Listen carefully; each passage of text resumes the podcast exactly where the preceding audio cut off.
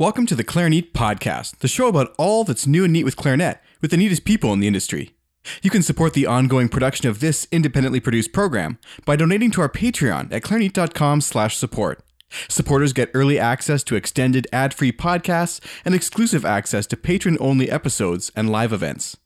And now for today's episode of the podcast, episode 101, Building a Profitable Career with guest Stephen P. Brown. I've managed to actually help people transform their lifestyle by transforming their approach. There's more to music than music.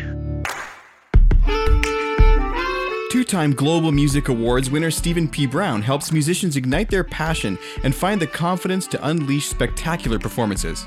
Conductor of orchestras, choirs, concert bands, and musical theater, he also regularly composes and founded the Concert University, we discuss all elements of financial wellness for musicians, including how to decide what to charge for gigs and why you're probably not charging what you're actually worth. Just a quick disclaimer before we get started today that music, money, and opinions cross paths repeatedly throughout today's conversation. Now, I find this to be extremely valuable, and I hope that you do too, but if you're the kind of person who doesn't enjoy this type of conversation or who finds this issue extremely contentious, today's episode may not be for you. That's okay, because I hope that many, many people from all around the world will find an incredible amount of value, and I hope that you'll integrate financial wellness as part of your musical and artistic planning in the future. Today's episode was brought to you by the generous support of the following sponsors. Chamber Music Northwest is hosting an international clarinet celebration and competition from June 24th to 30th in Portland, Oregon. You can compete to win over $20,000 in prizes in the Young Artist Competition, take part in clarinet ensembles, masterclasses, and clarinet mentor amateur workshops, and enjoy concerts by world class artists including Corrado Giuffredi and Jose Franch Ballester. Deadline for the Young Artist Competition is January 15th, and clarinetists aged 30 or younger may apply. Passes to the Clarinet Celebration are on sale now, and you can learn more at cmnw.org. D'Addario Woodwinds has an exciting new weekly trivia show called Don't Blow It. You can check it out every Wednesday at 3 p.m. Eastern Time on their Instagram channel. And if you know the right answers to the questions, you might even have the chance to win some amazing new gear. By the way, if you haven't had a chance to try D'Addario's new reserve clarinet reeds, you're in for a real treat. They're using some really amazing new technology and manufacturing techniques that are helping achieve super consistent results. You can pick up a box at your local music store or head to clarinet.com slash reeds to buy a box right now. So I'm here today with Stephen P. Brown. Thank you so much, Stephen, for coming on the podcast. Oh, absolutely, my pleasure. I, I love what you guys are doing, and, and I love your your podcast, Sean. It's it's been around for quite some time, and I've seen it many times. So I'm thrilled to actually get invited. Thank you. Oh, well, that's interesting. I had no idea you'd actually uh, heard of it before. Where'd you first see it? Uh, it's probably Facebook or LinkedIn or somewhere. Yeah, it tends to pop up on Facebook a lot. So it's, it's, it's interesting the reach I have sometimes. I don't realize all the people who out there who are listening or, or who've seen it. Um, interestingly, I, I, didn't know this when I first encountered your uh, Concert University training series and some of the great work you're doing trying to get musicians to boost their careers. But you're actually also a clarinetist. So, if you don't mind, would you explain how you went from you know clarinetist and conductor to helping musicians sort of find their path? Oh, sure. Well, I started out on piano and then went to clarinet and then was thrust the bass clarinet in my hands, which I absolutely fell in love with. Um, but then ended up on percussion. And then, of course, you know, what do you do with a bad percussionist? You take one of the six away and put them in the front of the orchestra. So I ended up conducting. But the thing is, my career started out wonderfully. I really had a terrific career when I was young. I was conducting the London Philharmonic and I was working with the Halle Orchestra, the BBC Philharmonic. And then, literally overnight, I became too old to be a young conductor. What age is that that people are considered too old? Because I'm probably getting there myself. Or that was actually early 20s. Oh wow, long ago. yeah, um, so you know, I was no young longer England's up and coming young conductor. I was I was now just thrusting the same pool of talent as everybody else, including Mark Elder and Bernstein and Carey, Solti. They were all still alive at the time. So who the heck is Stephen P. Brown? So my career disappeared overnight, and, and I had to just figure out if I was going to conduct, I had to do my own thing. You know, you had to put on concerts. You got to hire musicians, and and it was so expensive. I lost a ton of money, and I made a ton of mistakes. Um, so, and and of course, it started working after a while, and people were asking me, well, how come? You're putting on your own concerts. How how are you doing it? So I started helping them and coaching them, and that was some twenty odd years ago or so. Um, so now I, I just want to help other people not reinvent the wheel. And of course, reinventing the wheel works both ways with mistakes as well as successes. you know, there's no reason for you to make the same mistakes I did or my students have. The, the type of person who is succeeds is the one who keeps trying. What was it that kept you going when your career evaporated overnight like that? I mean, a lesser person would have just thrown in the towel.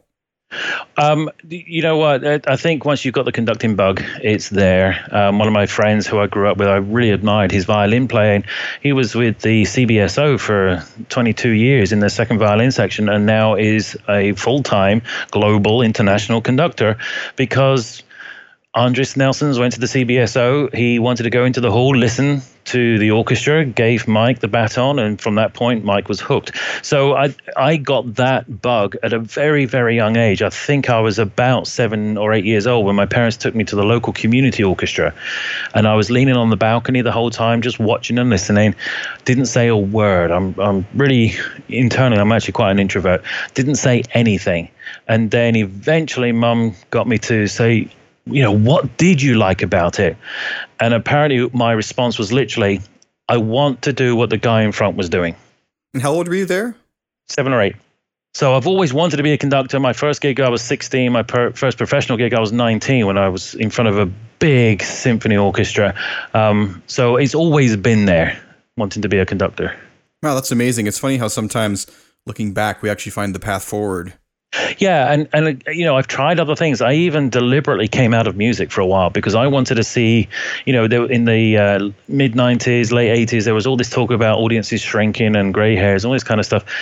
Eventually, I just figured out, you know what? Why are people who live out there not going to concerts? What are what do their lives look like? So I went into small business. I went and worked for someone who owned his own business, and I even worked for a corporate USA for a little bit because I just literally wanted to find out what quote real life was like.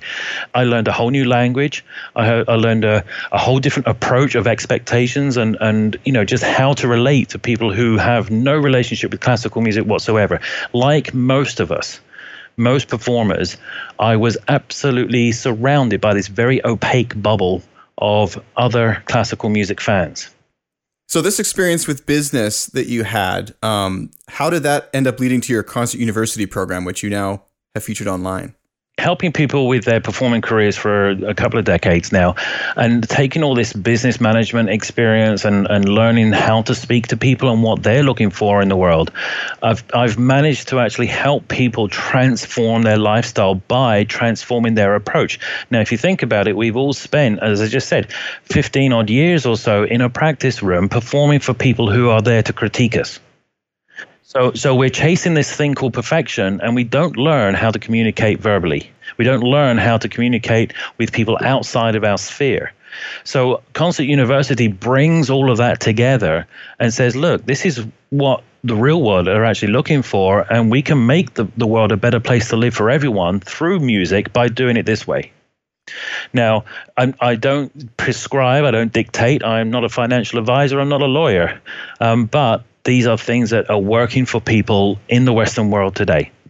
I think what's so important about your program too is you do you're very upfront about the fact that this is how a classical musician can make an income. You're not supporting people starting a side business or anything like that. Um, but what do you say to the musicians who have been brought up in this sort of, in my opinion, it's a very very sad place in our society where where the arts are seen as being necessary to be alongside some sort of turmoil or you know I don't care about money I just want to make great music kind of thing you know? What do you say to that? You know the bohemian image of the starving artist was a trend from the late 19th century and they were all rich boys who were rebelling against the wealth and the aristocracy we we forget that. Whereas that's where all that came from. These these guys were rich, so they were rebelling against their their family's wealth. They went off to do whatever and to starve and and do all this thing called the art. 150 years later, we're still subscribing to that, although we're not the rich folk. We don't have a, a backup plan. We can't go home to daddy who will save us you know so we we've got this thing where we've made the art form the ultimate. And my you know it's interesting my mantra for a couple of decades now has been there's more to music than music you know, when I started learning in, in college, when I went to college, Trinity College of Music, I just heard all the time, just focus on the music. It's all about the music. You know, whatever's on the page, whatever the composer wanted, that's what it's all about. You know what? There's a heck of a lot more to music than that. We're dealing with moments, we're dealing with a language of emotions, we're communicating. That's what music is. It is not turning printed notes into sound. That's just the first step. And I think we've we've started chasing so much the perfection of whatever that is. It's like trying to create the, the perfect sentence in a language, crossing the T's the right amount of width, getting the dot above the I the correct distance, making sure the letters are formed right, that the, the grammar is perfect. And, and while we're focusing on all of that, getting all of that perfect, we've actually forgotten the sentence is actually trying to say something, there's a meaning behind it. And it's the same in music. We're focusing so much on the technical stuff. Here's a perfect example clapping between movements is considered faux pas, right? You don't do it apparently. Do you know how old that tradition is? Not as old as we would think. Less than 100 years. Do you know where it came from? I don't actually. Toscanini. He was doing his NBC radio orchestra broadcasts, you know, and and rehearsing them, and the programs kept running over. They kept being late and, and running over time.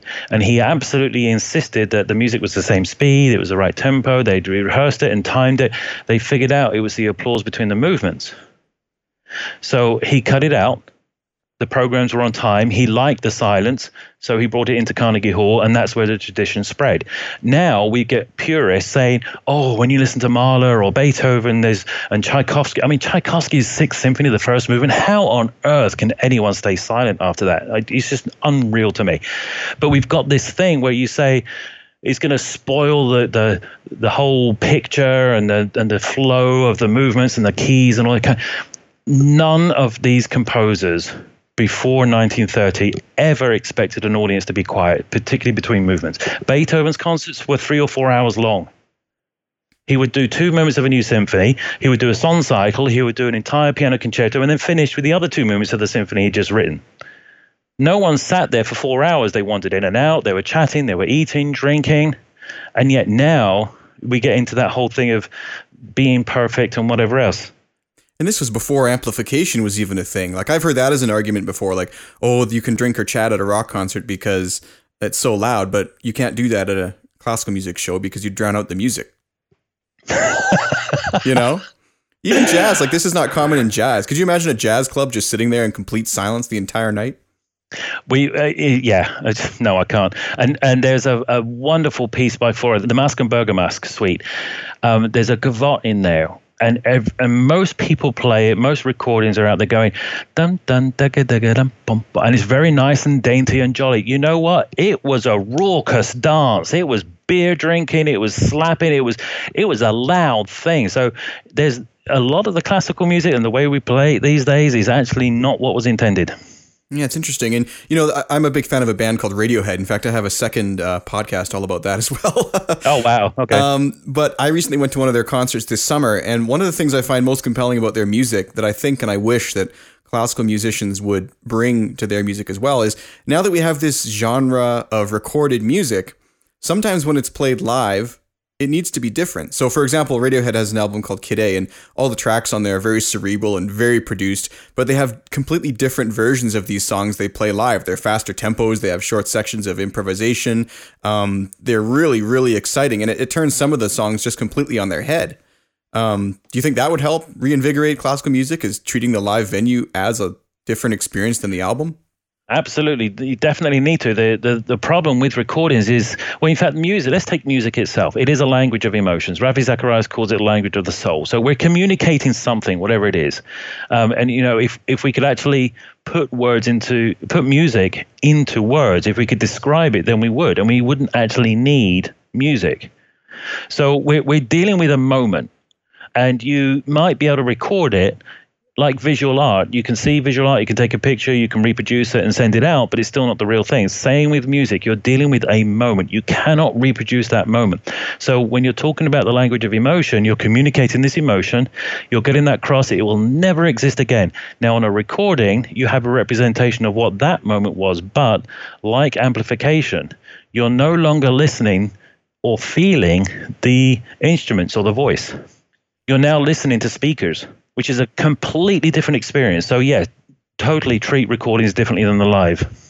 So those of you listening might be wondering, well, how on earth does this relate to earning a better income as a musician? But one of the core uh, components of your free masterclass, which I'm going to link to in the show notes, is you talk a lot about creating experience and why would someone want to listen to you? So these are really the things you need to be thinking about. And and what else would you elaborate on as far as that concept?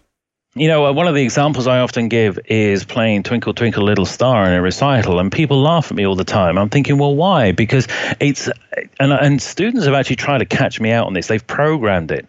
And then they call me up the same day saying it was the best piece on the program because it is something nostalgic, it's something familiar, something that people recognize they can hum along to in their heads, if not out loud. But nobody can play it the way you can play it.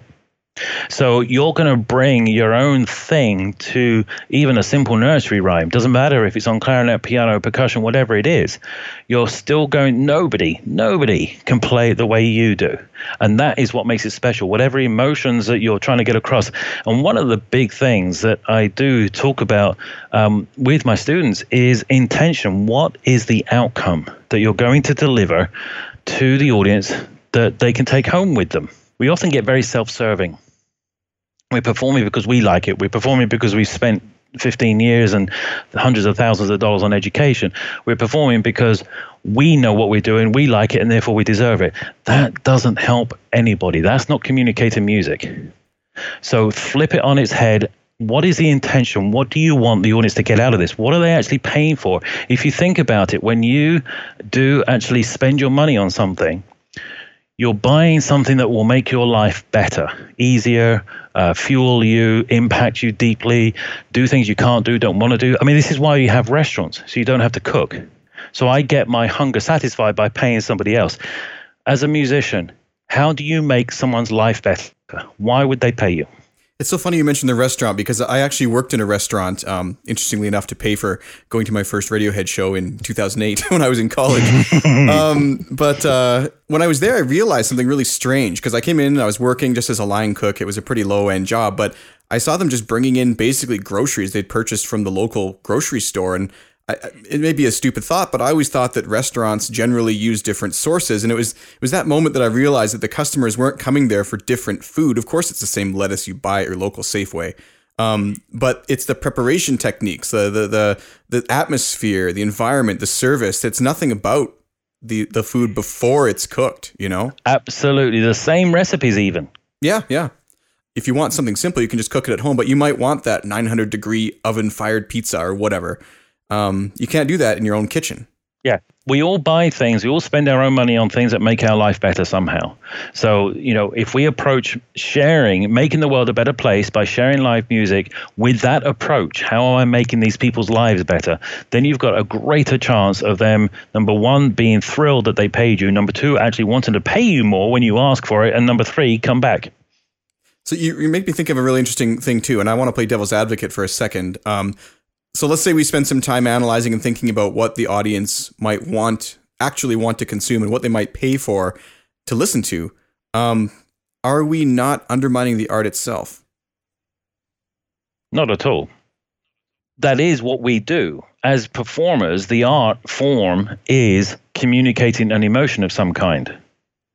Now, the fact that the audience may not know what that emotion is, that they may not know they have access to that emotion, or even worse, they may have buried that emotion and not dealt with something in their lives that, that is associated with a specific kind of emotion. So everyone is going to have a different, very personal reaction. But as a performer, when you're walking out on stage, there really needs to be some very deliberate intention of this is what I'm going to deliver, whatever outcome it is for you as an individual.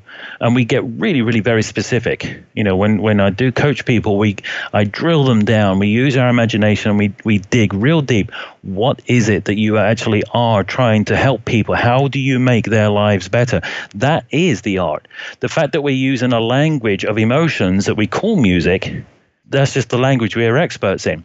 You can still say the same thing in French as you can in German or English or even American, dare I say it. so, yeah, so you know, you can say the same thing, you can get the same message across, but you're using a different language. In our case, we're using the language of music. You know what? You're so right. And sometimes with music, I like to always put the situation that I'm facing into another career. So while we're on the cooking trend, could you imagine a chef who never left his own personal kitchen, only cooked for himself, and just never shared that with a restaurant or never had a cooking recipe book or anything? Would we really call him a chef? Probably not. uh, you, you're absolutely right, Sean. And don't forget also that you don't go to a restaurant to watch that chef cook his meal. That's not why you're there. Yes, that's nice. Yes, it's awesome. Yes, you get associated and you get an expert, an utter expert preparing your meal for you, but you're not there for that. You're there because you're hungry and you want to be fed. Let's talk a little bit about one of the key things that um, today I wanted to discuss, which was earning potential. And how do you not only calculate what you should charge for your performances and, and gigs, but why that's important and how you can just deal with the whole situation? The bottom line is the industry as a whole, particularly the recording industry, has devalued music and has converted it into entertainment. So we now have access to tons and tons and tons of free recordings, free resources. Um, people do not expect to pay for music anymore.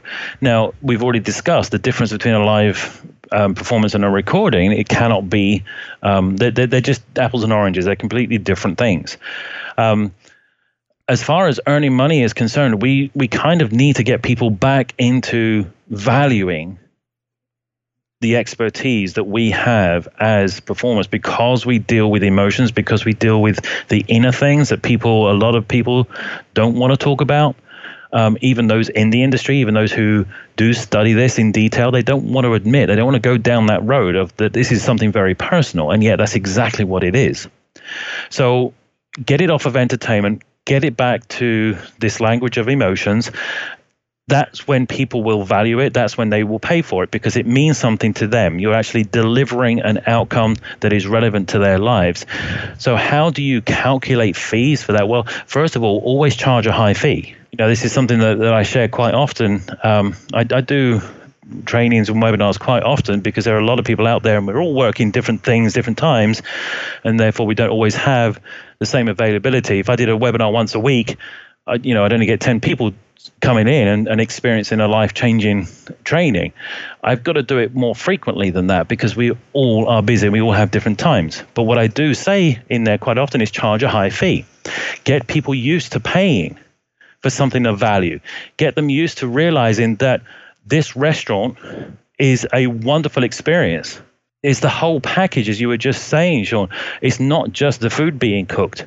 As long as we look at music as the equivalent of the ingredients in food, we're lost. You might as well go to McDonald's. You know, you might as well just go and go on YouTube and watch Bruckner's Full Symphony. You know, because that's what you're equating it to. If you now take the whole experience of the restaurant, the chef, the environment, the background music that they have there, ugh, and all the other stuff, the environment, that's what we're talking about as in a live performance. That's the musical experience.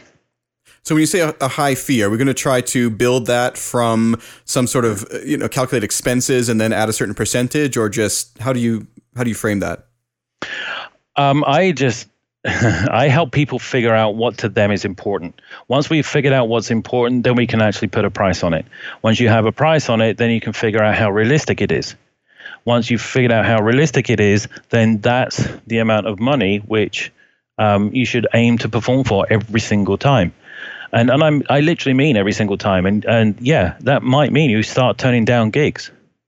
So one of the things that I find interesting about this, because I, I went through this a few years ago when I was trying to first start freelancing, I started charging or I started accepting a lot of stuff that looking back, it didn't really work. And you mentioned in your webinar too that you can almost be paying to play, or you literally can be paying to play. And I, I did the math one day. I sat down and I was like, okay, so let's say I can play or teach because I also teach, but um, let's say I can do 100 workshops a year and each of them pays me $100 and it's a one hour workshop. That seems pretty great, you know?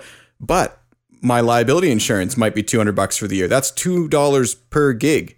My instrument repairs might be $500 for the year or maintenance. That's now $5 per gig. I've already deducted $7.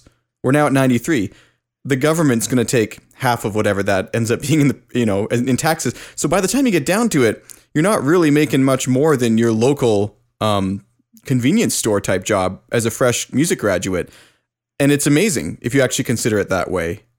It's scary, in fact, because you know we, we see these big numbers because we've go there is so much competition out there. Fifty thousand uh, music majors graduating in the U.S. every year. That's a lot of competition. So we we do think that oh my goodness they're paying hundred bucks yay yippee I can pay my rent. Well, as you just went through, no, you can't actually. Um, and you might actually end up paying out in order to be there. So we do have to figure out what is important to you. The trick that I share with people is to actually replicate. A lot of people they trade their time for money. Now, time is probably the one asset we all have of equal measure um, and of equal value you, are not going to get any more time in your life. It it exists. That's it. So you've got to maximize what it is. So what I tend to suggest is that you know what, it's okay if you repeat the program for a different audience. Then you're starting to reduce the amount of time of preparation, all that kind of stuff. Those folk out there who insist on playing a completely different program every single time they perform, well, good for you. You know, I'm glad that, that you have that challenge for yourself. You're not really helping anyone else. That's all very selfish motives.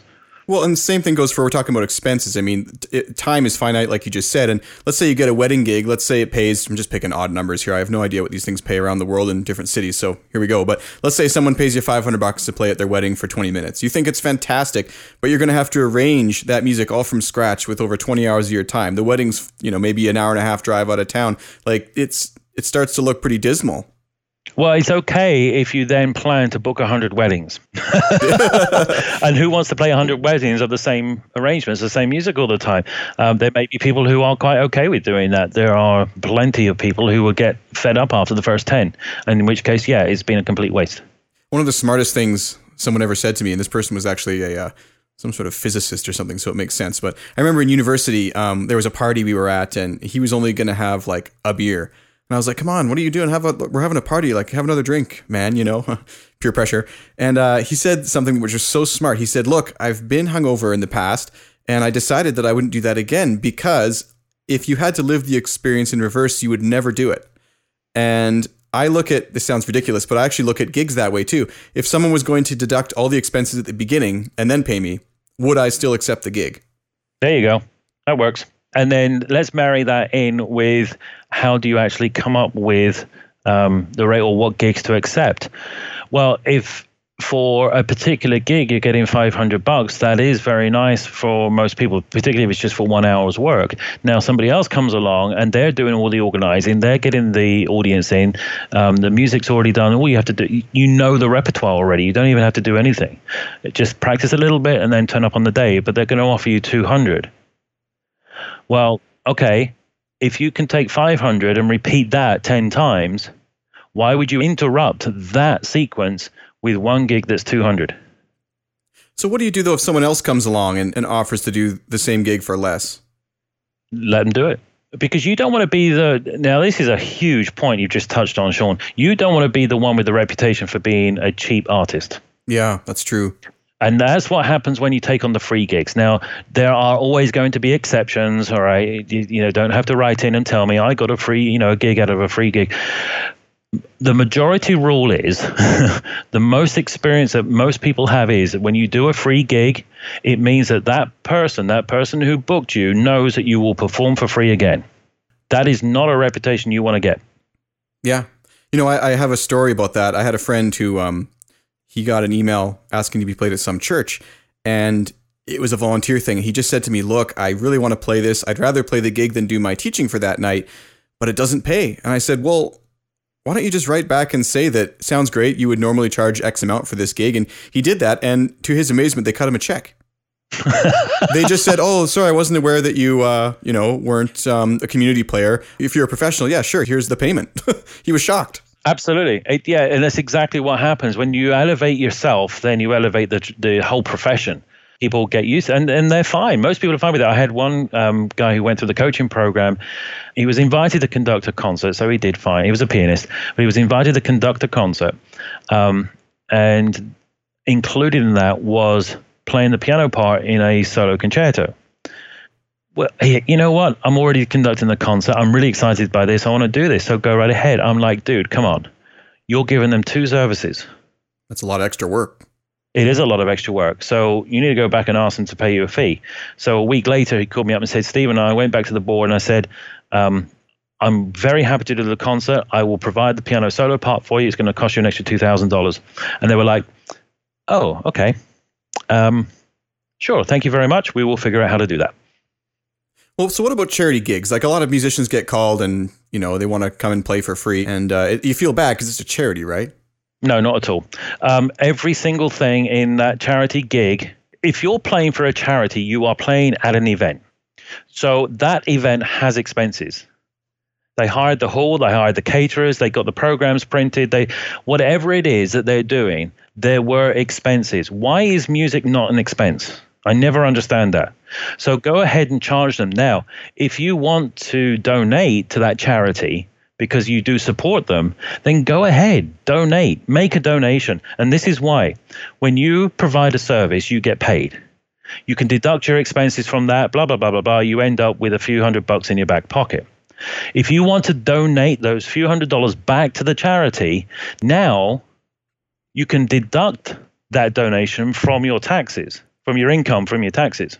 Whereas if you play for free, there is no deduction for the time, the expense, the gas, all the regular expenses involved with, with doing a gig, you cannot deduct. It doesn't exist.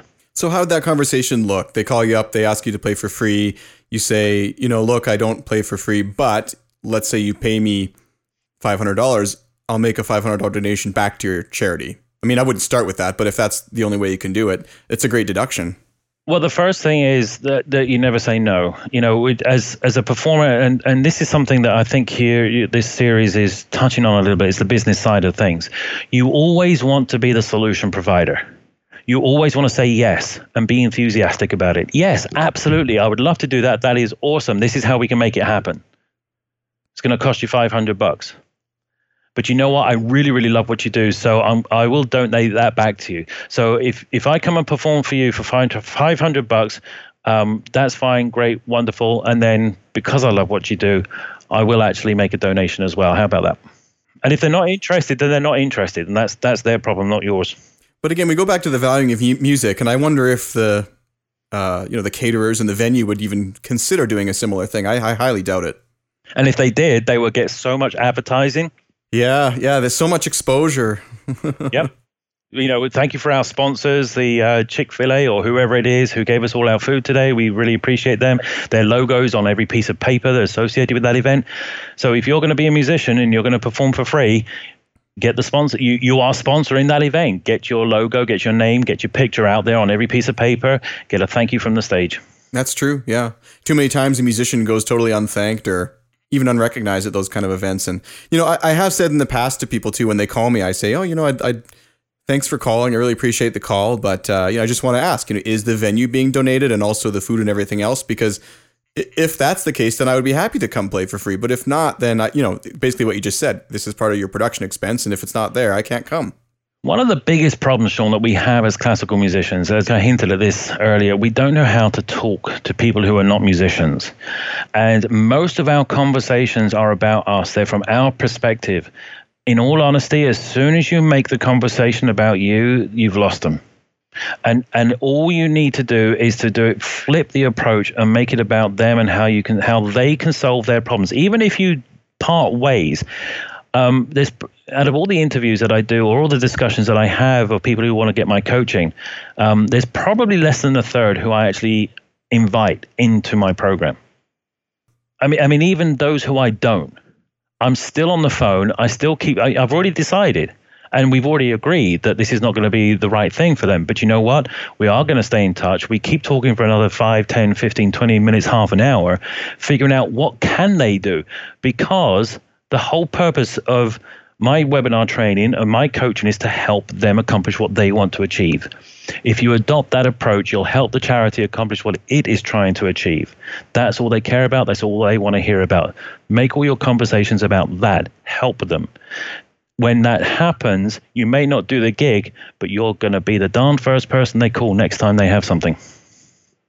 How can we break down this wall between music itself and the business side and economics? Um, basically, I feel like whenever money and music touches, musicians get antsy. Well, sure. because they don't know what that means. Higher education was never designed to be vocational. It helps us improve our skills so that the skill of the the task, the environment, the instrument, whatever, is improved in general, and it helps us do research. That's what higher education exists for. It's what it was invented for six, seven hundred years ago, whatever it was. It is not designed, and probably never will be, to show us how to live a life and how to survive and how to do music business. Now, I've taken music business courses in universities, entrepreneurship, all that kind of stuff. It's all still theory textbooks and ways of how we can do this. They're experimenting, they're researching. These are not the hard and fast rules of the real world. So, musicians generally have been stuck in that environment and have no one's ever showed them how to earn a buck, how to talk to somebody else about okay, yes, I can help you with this. I can provide as a solutions provider. Yes, I can provide live music for your event. It's going to be absolutely awesome. It's going to cost you thousand dollars. You know, it's it's that simple. But because we haven't done it, we're nervous, we panic, we make it very personal. We think they're buying us. They, we we don't realize they're buying a service or music. And you know, that's another good point you raise is like if you're going to charge $1,000 and you're going to tell them it's going to be great, it had better be great. You've actually got to first be a great player and a great musician. It's like anything; it's a prerequisite now. If you hired the chef for your wedding and the food was terrible, I mean, it's simply not okay. Yeah, your reputation is shot. But it's very interesting because one of the, the things, and and it, people who go through the concert university program realize this and it's fascinating watching their journey and their perspectives change and how they can actually sustain a career long term using the system that I developed. It's fascinating because people who build an audience on, on a smaller level, that's when the big boys call, when they see that you have an audience. You know, people are out there performing on stage, on in front of orchestras and an opera and whatever else why do they get booked? They get booked because management knows they can bring an audience. I know I've I, have i have been on both sides of the of the fence there, and and somebody who has fans always gets chosen over somebody who doesn't, regardless of quality. It, the number of competition, and I'm talking major world international competitions, who call me up and say, Stephen, I need help with my career. It's not going anywhere. I'm like, dude, really? Come on. You've just had three years of agent and all this kind of stuff, and, and it's just no way. Because they don't know how to connect and build with an audience. And therefore, no one's booking them. So, we did talk a little bit about time and how it's a limited resource. Um, so, there only are so many opportunities to play gigs in a year. How do we deal with the scalability of music and, and sort of reaching the limit of what you as one person can do? Do you just raise your rates to make more money in the future, or how do you handle that? I, I, think you actually do repeat the program. Um, you present it to as many different people as possible. If you think about the church service model, you know, a lot of churches that are growing and big, they repeat services. They may have two, three, four, or even five services over a weekend. It's exactly the same service repeated five times for five different congregations. So take that model and do the same thing, repeat the same program, but for different people. Yeah, and I guess I guess you could increase the venue size too. So we, we think small, like oh, I'm going to play at my local uh, bar, but you don't realize that as you get bigger, there's a reason rock bands play in stadiums. Yeah, but they all started out playing in small venues, every single one of them. You know, I hate to bring up Radiohead again; it's just on mine. But um, when I was there in Montreal watching the show this summer, they said a funny thing. They said, you know, we actually were here 20 years ago when Nirvana was playing in this building, and we were playing at the local bar. And then they said we're going to play a song we played that night, and they played one of their songs. It was much older, but it was weird to think about the fact that they were at one point just a small touring band playing in a pub in Montreal. and and we all get starstruck. You know, I was starstruck when I was a kid when I met a, a soloist, and I was just we, we were brought together. I went round to her house many times. We all, always ended up in the basement playing the instruments.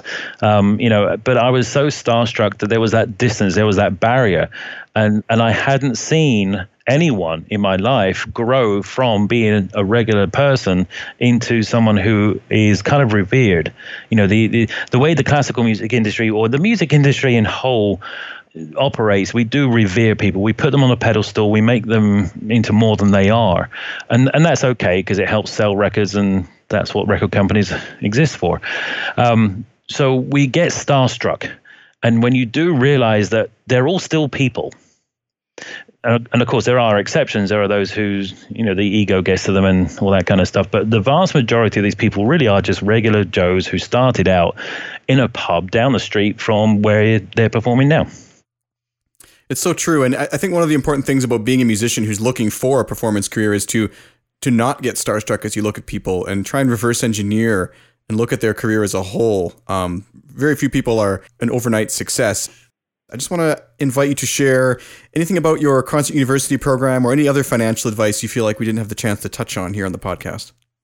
You know, there there is a big difference between being a perfectionist in the craft of playing or singing music and communicating this thing that we call music, this language of emotions.